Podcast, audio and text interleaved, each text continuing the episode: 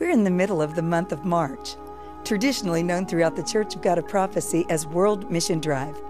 This missions emphasis provides one of two annual opportunities in which to invest in mission giving in support of our national leaders and mission nations.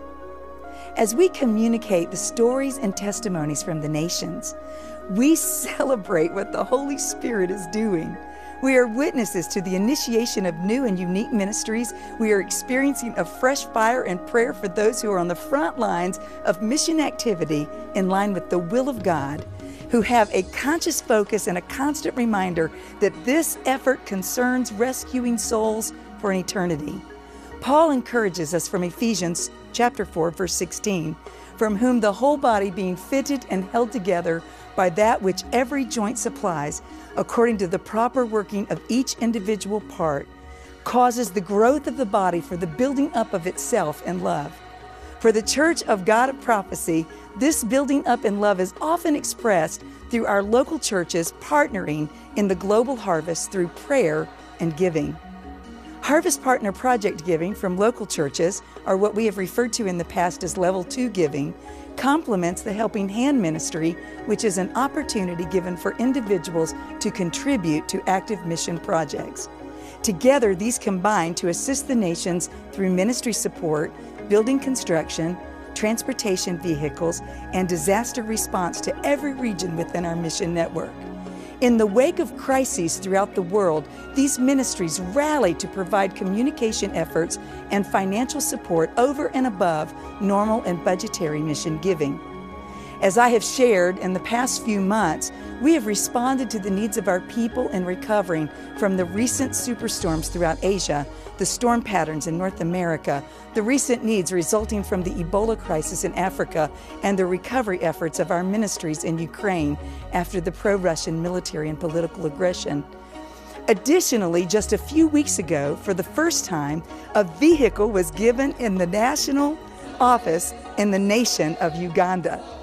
Global Missions also coordinated the miraculous testimony of response to the church in Belarus with assistance for our first church building in Minsk, providing the opportunity to be legally registered in that nation.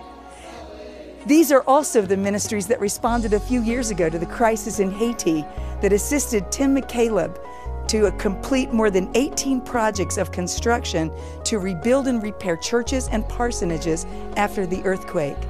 In cooperation with the servant partners and the local church in Salisbury, Maryland, we celebrate the completion of the three year construction of a new church building in Vitovo in Bulgaria. Currently, we are raising funding to complete a building in Battery Factory, Liberia that will minister to many hundreds of new believers. Among other in process projects, we are working with Tanzania to complete their national project of a shopping center that will help provide a self sustaining opportunity for ongoing ministry within that nation. Only a concrete parking area is needed for completion. Among our statement of beliefs, we contend that God wants every person everywhere to be reached with his life altering message of salvation. Our vision of what God desires for human beings is not limited by personality, geography, nationality, language, culture, race, education, income, or religion. Its scope is universal, its reach is global, its intent is world encompassing, its perspective is personal, and its purpose is transformational. This statement of beliefs is in part fulfilled as we respond in faith and prayer for God's will to be done in earth as it is in heaven. Next week, you will no doubt be encouraged to rejoice through the witness of faithful God in response to the ministry of the One Child Fund. It is our global orphanage and children's home effort.